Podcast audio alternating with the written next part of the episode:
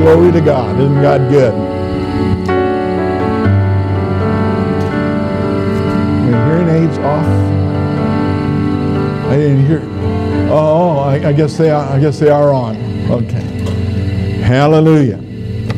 God is good. Amen. There we go. Guess you got your hearing aids on. Praise the Lord.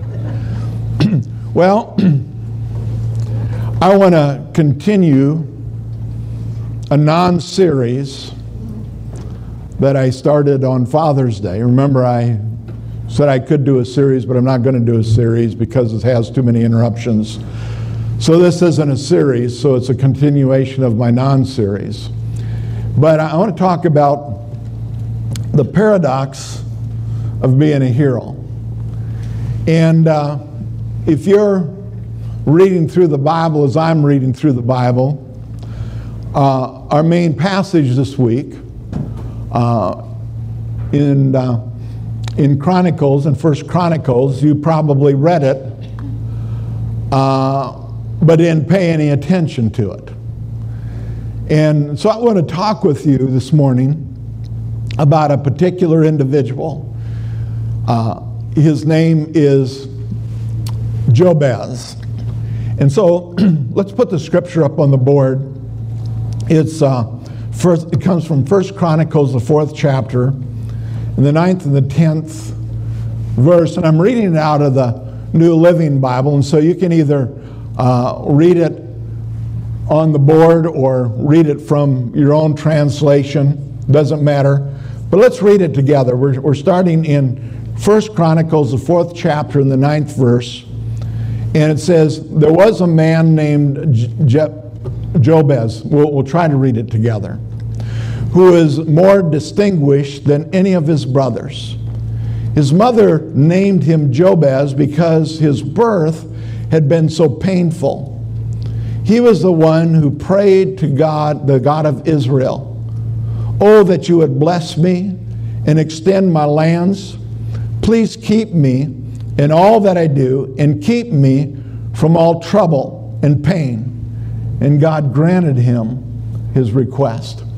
Now, what's significant about this is what it says about Jabez. And, and, and to kind of understand the, the, the context of this, we have this, this individual Jabez, and, and we believe that it was probably Ezra who wrote the book of First Chronicles. And here he is he's going through naming all these names and giving the fathers and so on and so forth. And he goes through all of these names. And then he comes to this ninth verse. And all of a sudden, it's like the, the Holy Spirit interrupted the scribe and he says, Now I want you to talk about this guy. I want you to talk about this guy named Jabez. And this is where we get this, the title, the message, the paradox of being a, he, uh, a hero. Because here's the meaning of paradox it means a seemingly absurd or self uh, contradictory statement, or a proportion that, when investigated or expanded, may prove to be well founded or true. Now, the thing about it is, is remember a few weeks ago I talked about how I was with Dan Dennison. We graduated from Bible school together, and Dan had been a bricklayer for 25 years before school, and I'd been a plumber for 12 years. And I made this statement to him. I says, you know, when we graduated from, from Bible school, we were the most least likely. We were the two most least likely to make it of everybody that went through that school. But we were the ones that made it. It's kind of a paradox because we shouldn't have been the ones that have done it. It should have been everybody else. But God used us. And that's what I want you to see this morning about the paradox of a hero. Is oftentimes it's the individual that's most least likely.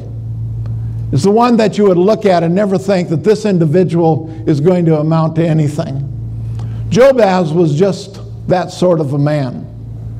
He was the guy that his mother named him Pain.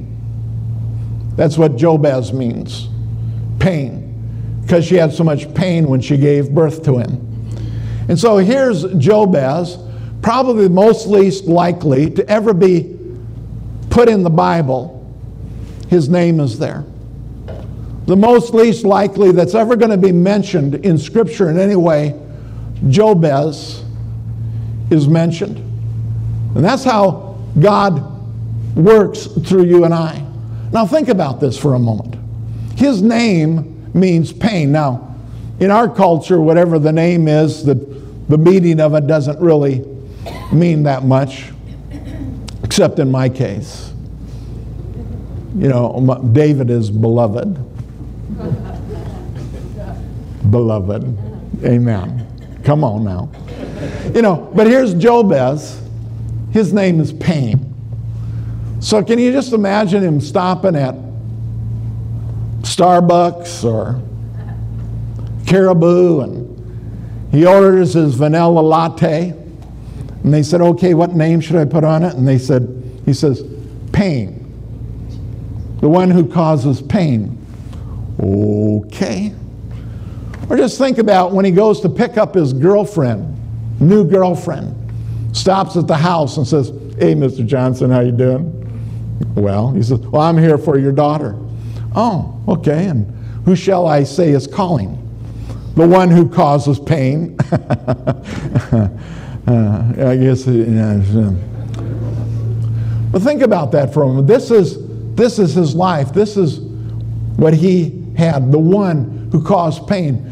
It had to be difficult because he had this stigma, he had this title about him that nobody had won anything to do with him. But yet, here he is. He's the one that's included in the scripture, he's the one that's placed in the Bible. Now, the interesting thing about Jabez is he's going through this list of, of individuals and so forth. He talks about the fathers and he talks about the sons. But we don't see that with Jabez. And so Here's what's happening, and we start in verse 8. I'm just going to read a little bit of this so you get a, a feel of what the, the scribe, what the writer of First Chronicles is talking about. And he says, And Koz, who became the ancestor of Anub, Zebediah, of the families, and his son Harum. And so here he gives all these names and if you back up, you see that this whole chapter leading up to this point is saying that so and so was the son of so and so, and so and so was the father of so and so. And so here's the, the writer, he's putting all of this down, and, and all of a sudden, he stops in verse 9 with Jabez. And so Jabez, it doesn't mention his father.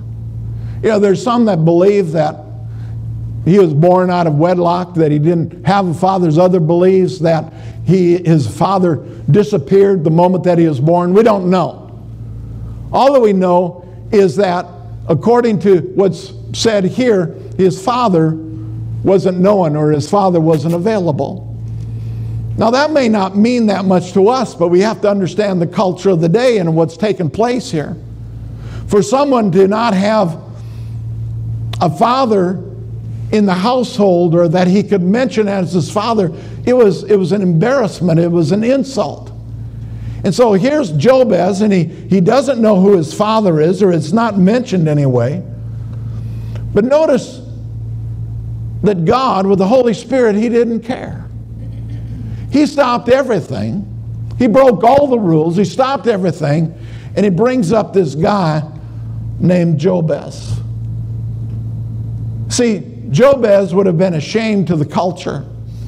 He would have been ashamed to what they were talking about. It, it, it came against their pride. You know, the Jewish people, the Israelites, who are descendants spiritually, were very prideful. And they went by the rules, but what Jesus, or, or what, the, what the Holy Spirit did here in speaking to the scribe, he broke all tradition, he broke all the rules.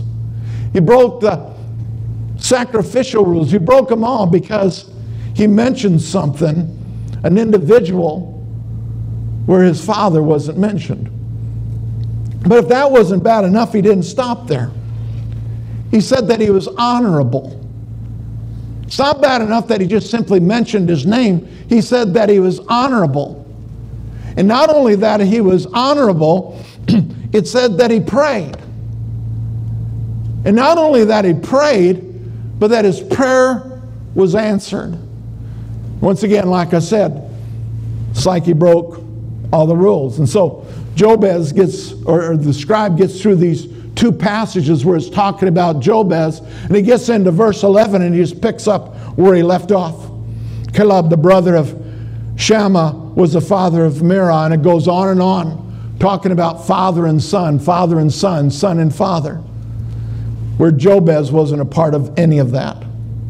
He was an embarrassment. He was a guy that nobody would have considered being anyone of any importance. And see, that's what I want to talk about today. I want to talk about the fact that many times we look at ourselves and we see ourselves as not being that important. We see ourselves as not being the individual that's going to be included in the book, where our name isn't going to be mentioned. But you know what? God cares about you. And so there's people that have probably come into this room today, and they're thinking, well, you know what? God doesn't have a second thought about me. But I want to tell you this today that you may not have the name, you may not have the title, you may not see anything in your life that's so significant. But God sees you as significant. God sees you as important. God sees you as somebody that's included in His book and He cares about you. But see, we've got to get past the stigma. We've got to get past what everybody else may think because we're not going to achieve if we allow everything else and everyone else to dictate to us our significance and our importance. And that's where Jabez was.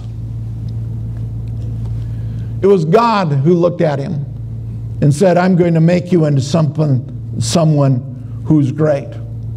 He didn't have the pedigree. His dad didn't go to Princeton. His mom wasn't a, an executive in some corporation. In the eyes of most, he was a nobody. He didn't have the pedigree, he didn't have those things. And that's many times where we are. And basically, what Jabez was, he was just a man that wanted a seat. He just wanted a place. He didn't care if it was the back seat, but he wanted a place. And you know, we have a God that's faithful, that hears us, that honors us, is going to give us that place. It may break the rules and not, may not go according to the religious status quo. You know, according to religious tradition, and what most churches say is necessary for somebody to stand behind this pulpit, I never qualified. I didn't have the proper education. I didn't have all of those things that are, that are supposed to be so necessary. Man, I didn't have the pedigree. I didn't go to a parochial school. I just barely made it through a public school. And so I didn't have those things. But see, that's not what God is looking at. He's looking at somebody who's going to be willing. And that's what I want to talk with you today about. I see Jabez as being a hero. And what was it that made him a hero? It's the same thing that, that God wants to produce and that He wants to work in our lives so that we can be those heroes. Remember a couple of weeks ago when I, when I preached on Father's Day and I talked about heroes, and I said, every one of us, we need to be a hero to somebody. Every one of us qualifies to be a hero to somebody that somebody can look up to. And you know, every one of us, we need heroes in our lives as well. But this morning, what we're talking about is what, am, what is necessary, what does it take to be a hero? So I want to talk about five characteristics that I see in Jabez that caused him, allowed him to be a hero. Number one, heroes choose to see themselves the way God sees them. Heroes choose to, the, to see themselves as God sees them. Again, going back to 1 Chronicles 4 9, it says, There was a man named Jabez who was more honorable than his brothers. I want you to notice something. Jabez didn't give himself that title. That title was bestowed upon him by God. And I think sometimes we look at ourselves and we say, you know what? I'm not worthy. I'm not worthy to be called a child of God. I'm not worthy, worthy to be sitting in this position or that position, whatever it may be. But you see, it isn't something that you appoint yourself, it's something that's bestowed upon you by God. You're a child of God not because of what you've done, but because of what Jesus did for you. You're called to, to, to lift up the name of Jesus, not because you're so qualified, but because you've been qualified through the blood of Jesus. You've been given the name that is above every name that is mentioned. Didn't you just love the songs that we sang this morning when we sing about Jesus? You know, I mean, it, it, it seemed like it'd been forever since I was in church. It was so good to be home and have you lead us in worship. It was wonderful. But see, how do we how do we see ourselves? We need to see ourselves the way that God sees us. We need to stop allowing ourselves to, to be influenced by what everybody else has to say or trying to do what everybody else says that we're supposed to do. You know, you're a very good you. Nobody can be you like you can be you. There's no other you like you. Did you get that? But let me tell you something. You make a very poor somebody else. You do a very poor job of being what somebody else says that you're supposed to be. You need to be who God has called you to be. You need to fulfill the role that God has placed in your life.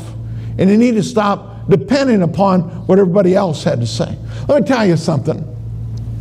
If Jabez would have spent his life allowing what everybody else thought, what everybody else was saying, influence his life and dictate to his life, he would have never prayed the prayer. He'd have been quiet. He'd have been what everybody else said he should have been that, that one in the corner not speaking up. But he wasn't willing. He spoke up. He wasn't out to please others. We need to be out to please God. In Romans, the ninth chapter, and the 25th and 26th verse, and then the 30th verse. And I'm reading this out of the message. And it says, Hosea put it well. I'll call nobodies and make them somebodies. I'll call the unloved and make them beloved. In the place where they yell out, You're nobody, they're calling you. God's living child, children. Verse 30. How can we sum this up? All those people didn't seem interested in what God was doing, actually embraced what God was doing as He stretched, strengthened out their lives. He makes nobodies somebodies. I don't know about you, I was a nobody. But God can make a somebody out of a nobody. When we begin to put our trust, we begin to put our confidence in Him. You're a somebody. Everybody say, I'm a somebody. You're not a nobody any longer. You see, God wants to use you. And it says that He's the one that called. I'll call the unloved and make them loved. You know, if we feel in love, the problem is, is we're relying on others and we're not relying upon Him. You're loved because He calls you loved. He says that you're loved. And at what point are we going to are we going to make the decision that we're going to believe what God says about us? You know, that, that one song that we sang, the one where, uh, I don't know how it goes now, but uh, it, it, it, says about um, building our life on, on His love. Yeah. Well, I, I was shocked one day because we were at the prison, we were singing that song. And I, and I said to Don afterwards, I said, You, you, you, you printed this wrong. Because it, it said, uh, I'm, I'm, built on your, on your, build your life on your love. And, and we sing word all the time. And it said, Well, Pastor Becky liked word better than love. And, and, and, and see, the, the problem is, you know, it, it says the same thing. But see, this, this is the problem. Most people don't have an understanding of what God's love is. Because God's love is based upon the truth and the reality of His Word. And so, most people that try to build their themselves upon the love of God are not building it upon the agape of love. They're building it on phileo or eros or, eros or something like that. But it's not based on agape. And so, but when we base our life on the Word of God, there's no chance of making a mistake. Because the Word of God doesn't make a mistake. The Word of God reveals to you who you truly are. You may feel insecure, you may feel like you're inadequate. But when you begin, excuse me, when you begin to base your life upon the truths and the realities of the Word of God, you begin to see yourself the way God sees you. I don't know if you know what it's like to be insecure. I grew up with an insecurity problem, with an insecurity complex, I guess. Fear of being in front of people and so on and so forth. For me, I only found one solution to that. And that was beginning to believe what the Word of God says about me that I can do all things through Christ who strengthens me. The greater is He that is in me than He that is in the world. That's based upon the Word of God. If you want to have strength and if you want to be, be full of life, it's going to be based upon what the Word of God says, not on what some man says. And so I'll call the unloved, make them loved. You feel unloved? Your answer is God. He calls you loved. And so, what are you going to do? You're going to choose what you feel? Or are you going to choose to believe what God says about you? And you see, that applies to every, every single area of our lives. And so, the first characteristic heroes choose to see themselves the way God sees them. The second characteristic of a paradoxical hero is heroes believe God can still answer the greatest prayers in the midst of the greatest pain. His mother, named Jabez, pain because of his painful birth. In Second Chronicles 4:10 it says, "Oh that you would bless me and expand my territory. Oh that you would bless me." So he's speaking to the Lord and he says, "Oh that you would bless us." Imagine this. Hear this. Jabez, this insignificant individual, it says that he prayed. You know, I think one of the problems that we have, I don't know about you, I don't like pain. But you know what? Pain is a, is a teacher in our life. When we're going through an area of pain in our life, what it reveals to us is an area where we need to where we need to change. You know, when my, when my body hurts because I overextended, that pain tells me, well, dummy, you should have been working those muscles prior to that. And of course, I don't learn that lesson very well. And so periodically I experience pain in my body because I didn't learn from the last time that I had pain. But you know what? We encounter emotional pain, we encounter all kinds of pain in our life.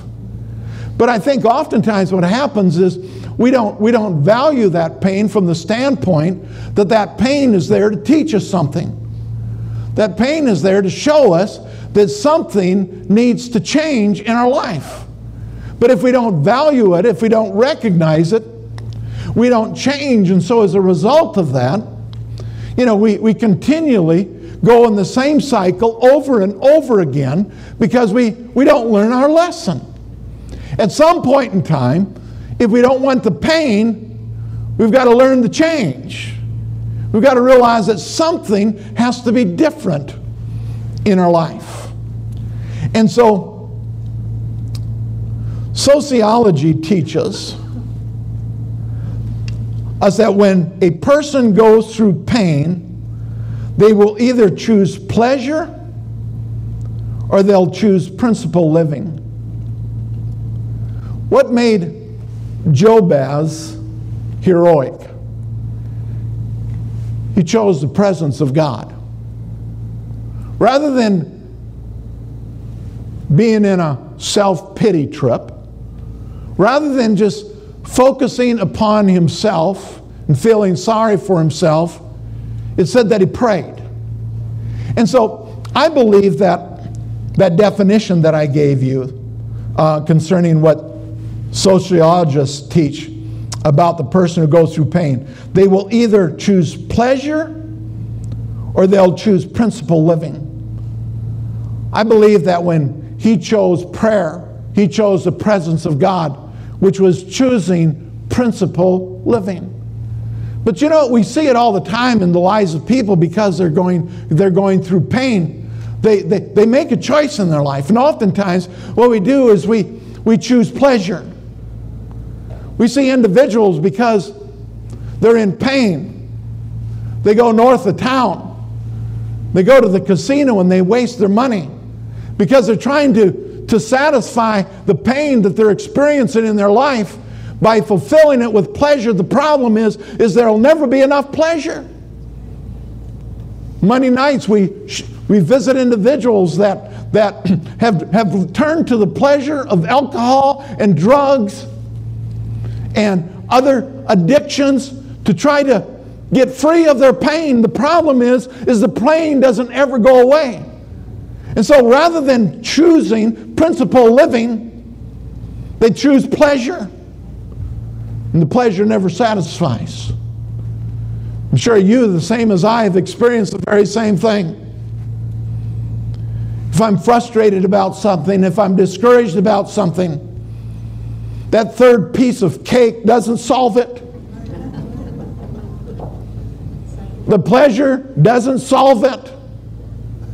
The only solution that I've found in my life is the principle living, or rather, choosing the presence of God. You know, the Bible says it's more blessed to give than it is to receive. And I don't know about you, I like to get stuff. Amen. Don't look at me with that tone of voice. I know you do too.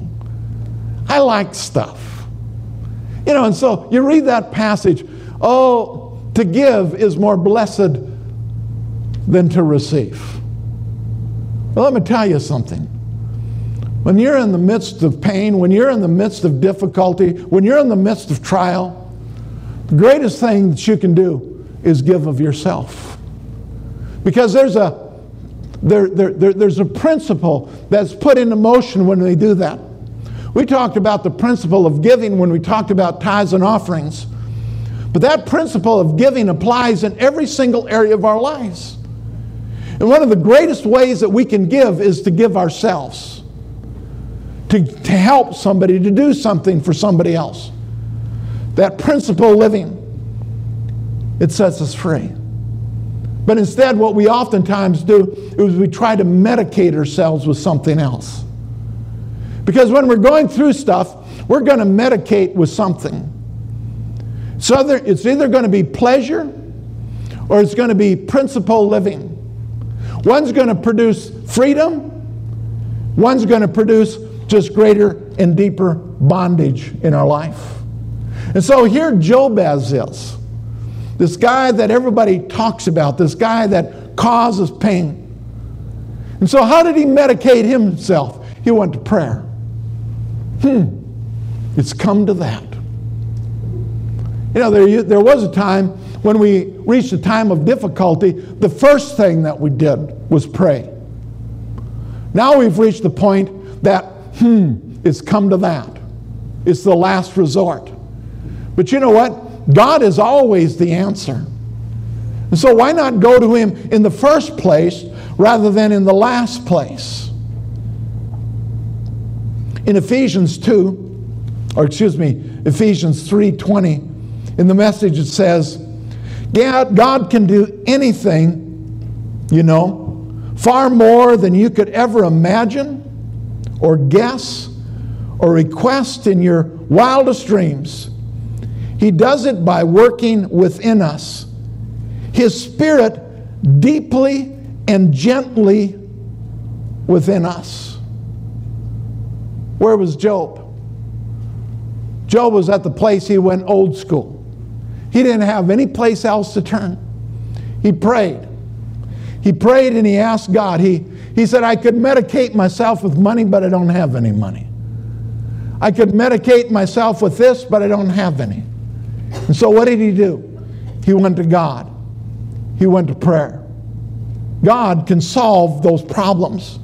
It says in Ephesians, where we just read, His Spirit deeply and gently within us. Two words deeply and gently. God will take you deeper than you ever thought you could possibly go. He'll take you deeper into your healing, your deliverance, whatever it is that you need in your life, God will take you there. But we've got to allow Him to take us there. But you know, oftentimes we're fearful. We're fearful because we think it's going to be so hard, it's going to be so harsh. But it's two words deep and gentle. We forget that we serve a gentle God. You know, you've all heard the story of the individual that, you know, it was afraid to pray that God might use him in any way that he'd want to because he's afraid if he said, God, I'm yours, use me as you choose, afraid he'll send him to South America or someplace. And so I'm not going to pray that because God might send me there. Well, let me tell you something about God. He's gentle. If He sends you to South America, He's going to give you the desire to go there before He sends you. It's going to work within you. you know, God is a gentle God. I hear people, you know, people that read the Old Testament out of context. What's the context? The context is according to the light of the new covenant. We read the Old Testament, the Old Covenant, under the light of the New Covenant, which is a better covenant established on better promises, and that's where we live. But people read the Old Testament and they see God as so harsh. They don't see Him as a gentle God. But you know what? The same God as the, of the Old Covenant is the same God of the New Covenant.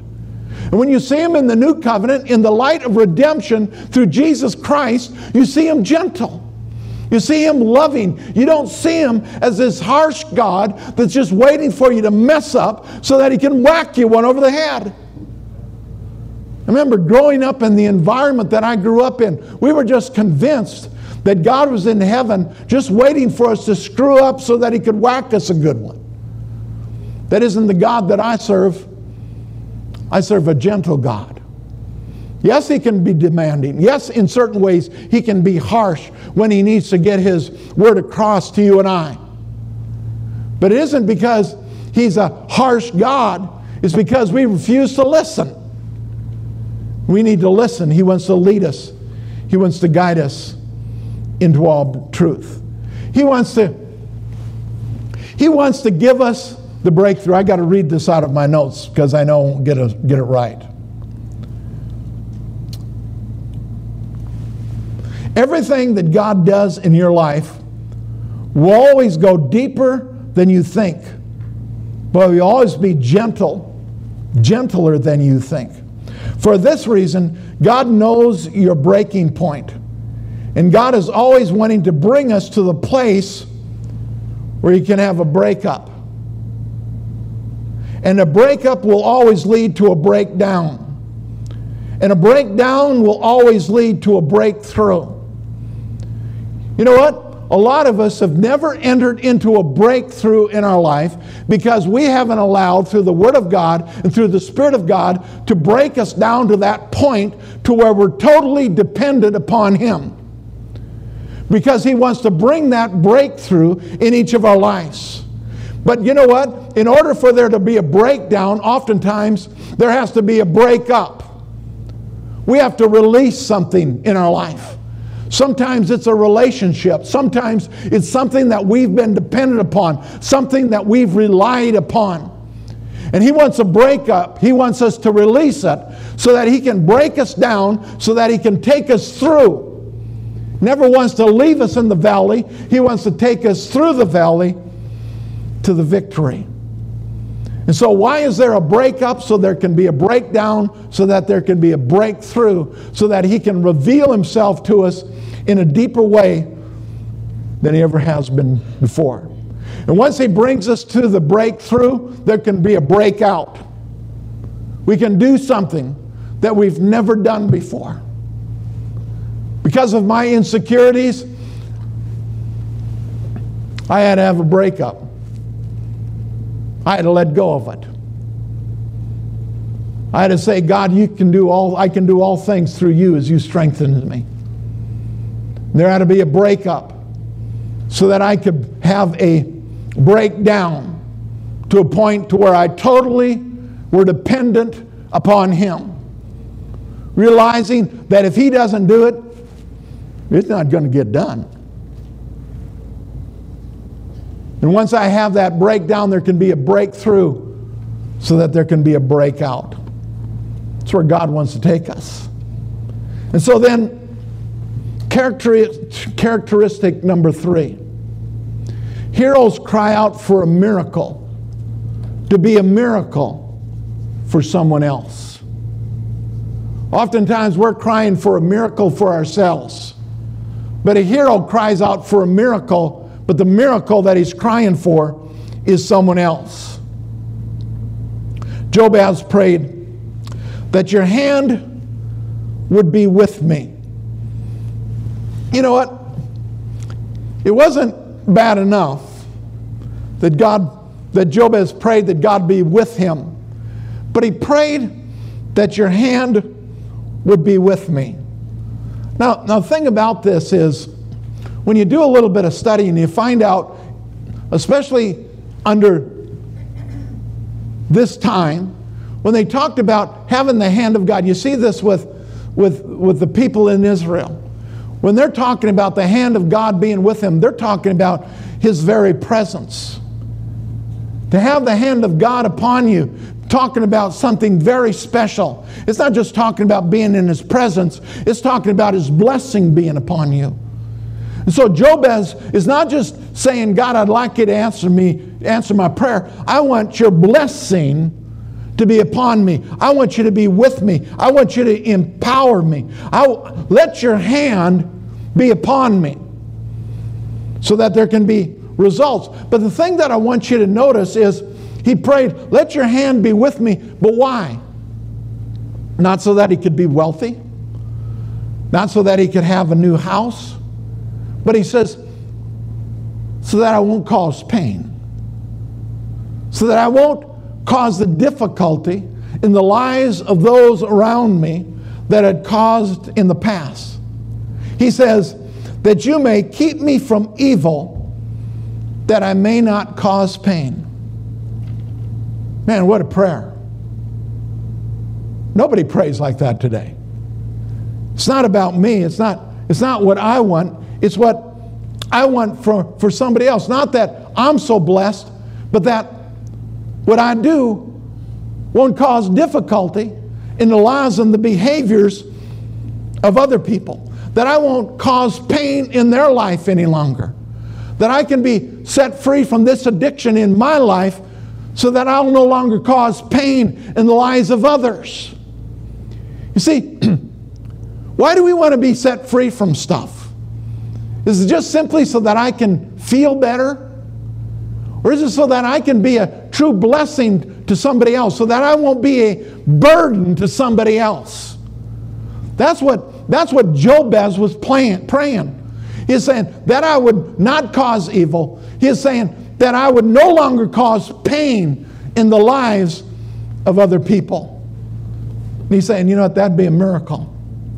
But you know what? That miracle is available to us if we allow Him to bring that miracle through us to the lives of others. Then the fourth characteristic of a paradoxical hero a hero stays in faith to see God do it anyway, even when others said, There's no way. I'll read it again. A hero says in faith, stays in faith, to see God do it anyway, even when others said, There is no way.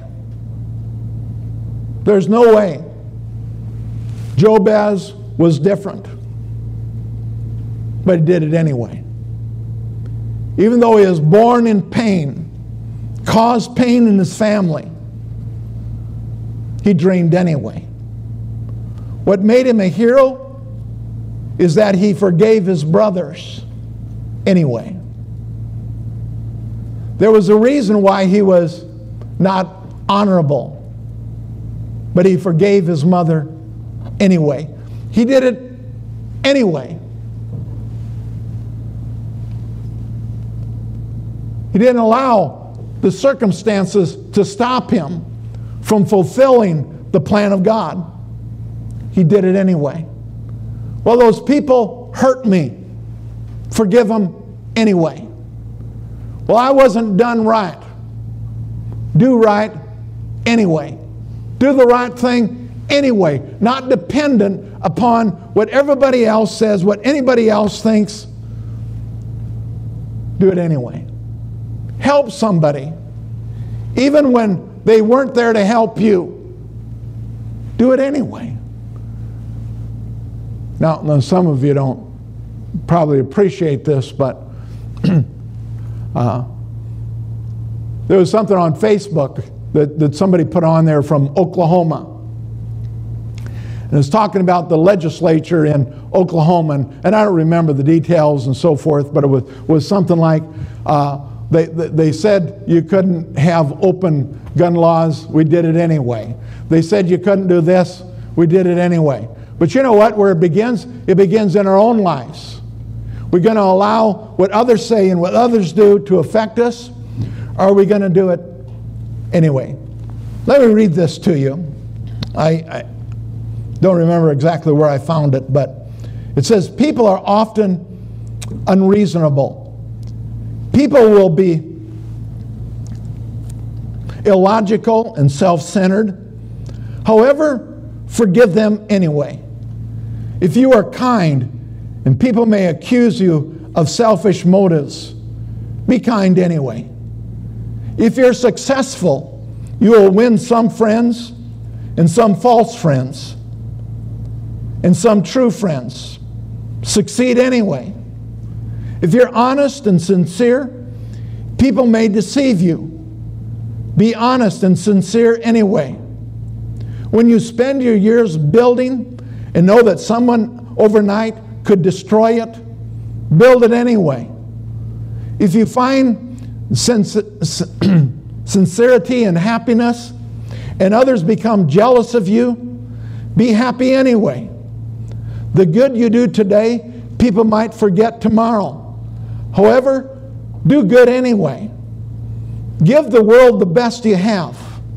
It may never be enough for them, Give them your best anyway, because in the final analysis, it's between you and God. It never was between you and them anyway. Do it anyway. Well, you know, if I do it, it's just going to do it anyway. Do it anyway. Galatians, the sixth chapter, the ninth verse, it says, So let's not get tired of doing good. Don't get tired of going, doing good. At just the right time, we will reap a harvest of blessing if we don't give up.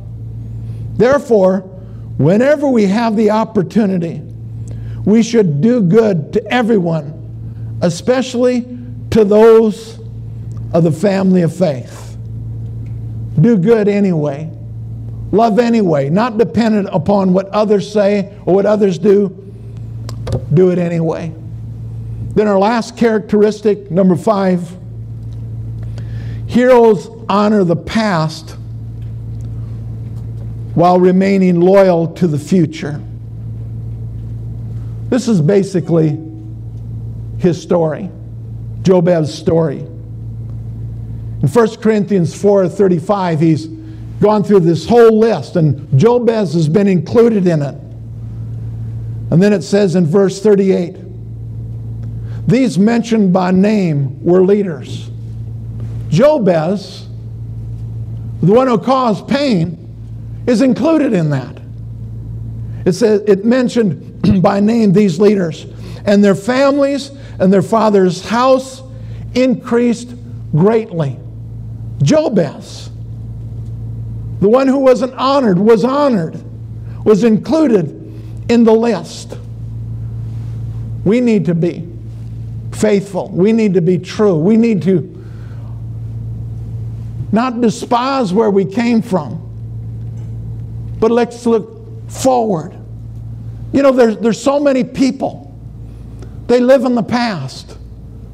Their past is still dictating to them what their present and what their future is going to be and what it is. You know, at some point, we've got to let loose of that past. It doesn't mean that we don't still honor it, doesn't mean that we don't still recognize it. I noticed on my calendar this morning that tomorrow morning, uh, tomorrow would have been my dad's birthday. He would have been 102 years old, I think. He died at 98. But you know what? Uh, Dad's gone. But you know what? Uh, there were things that he didn't put in my life, but there were things he did put in my life. And so I remember that. I honor that. But you know what? I'm not going to be limited by that. I'm going to go further than what I could imagine, that I could think. And of course, when you get to be my age, you know, people think all you have is your past. There's you have nowhere to go. Well, yes, I do. Friday, I rode a wave runner for the first time. I rode that sucker all the way across the lake. Didn't fall off once. Didn't even have a heart attack.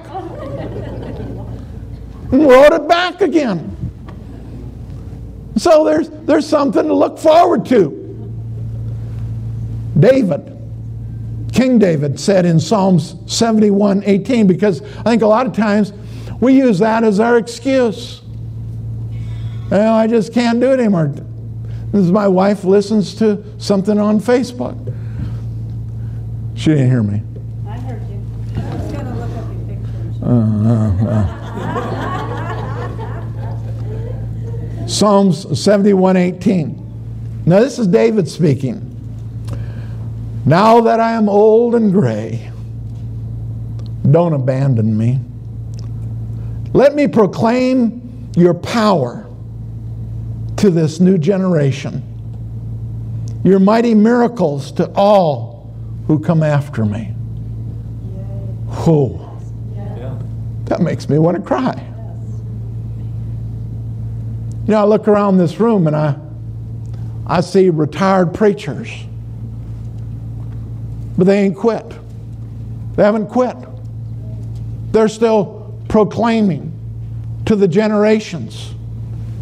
And you know what? What we have, y'all need. What we've experienced, you need.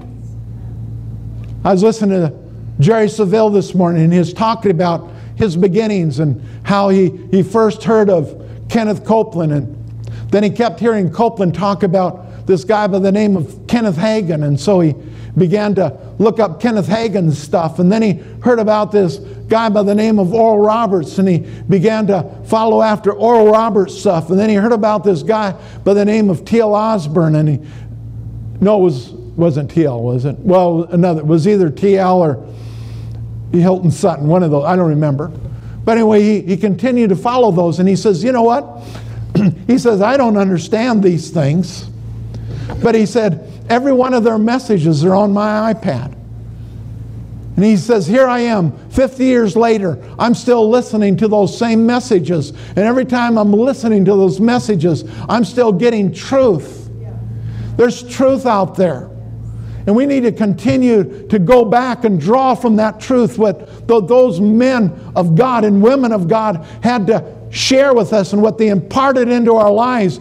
It's not something to overlook, it's something to rekindle because we don't want to lose that fire. We don't want this next generation to have to start all over again. Because that's what we've seen through Christendom. We go for about three generations and they have to start all over again with a revival. Why do we have a revival every three generations? Because we need one. Because it hasn't followed after generation after generation after generation. What we have is to be passed on to the next generation. It isn't supposed to die out. It's to get stronger and stronger and stronger till the coming of the Lord Jesus Christ. In fact, if there's anything that's hindered Jesus' return, it's probably the fact that we haven't continued the truth that it's had to start over again with every generation or two. Well, excuse me for preaching, but it's the truth. And so we need to make sure that it's passed on. As I shared with fathers a couple of weeks ago, as a hero, your number one responsibility is to make sure that your children have the truth of the gospel of Jesus Christ, that it's alive within them. Well, let me start to close. I still want to talk about this. I'll, I'll read this from you. I don't remember where I got this, but it's the final thoughts of a father to his family and friends. And it says, A time will come, my family, when my life will cease. Whew. When that time comes, I ask that you remember these things. Bury my eyes if you must. But, family, I don't know if I can do this. Don't bury my vision. Bury my body if you must, but don't bury my beliefs.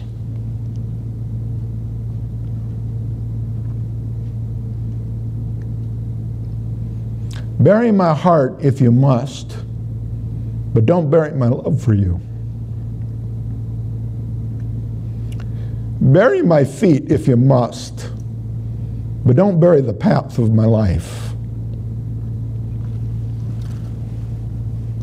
To my sons, bury my hands if you must, but don't bury my diligent efforts. To my wife and to my daughters, Bury my shoulders if you must, but don't bury my concern and my love for the family.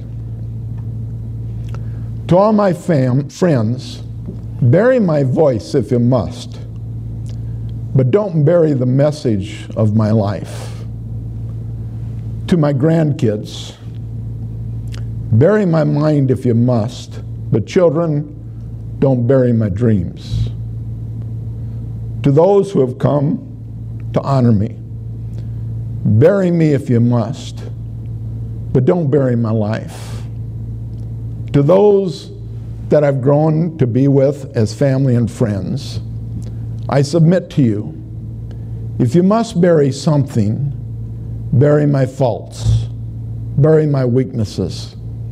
If you must bury something, bury my times, the times I've let you down Bury the arguments we had in anger. Bury the words I spoke that discouraged you.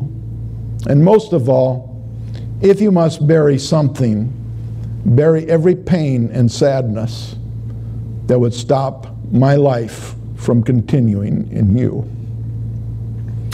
Well, hallelujah. Thanks a lot. Yeah, that was good, wasn't it?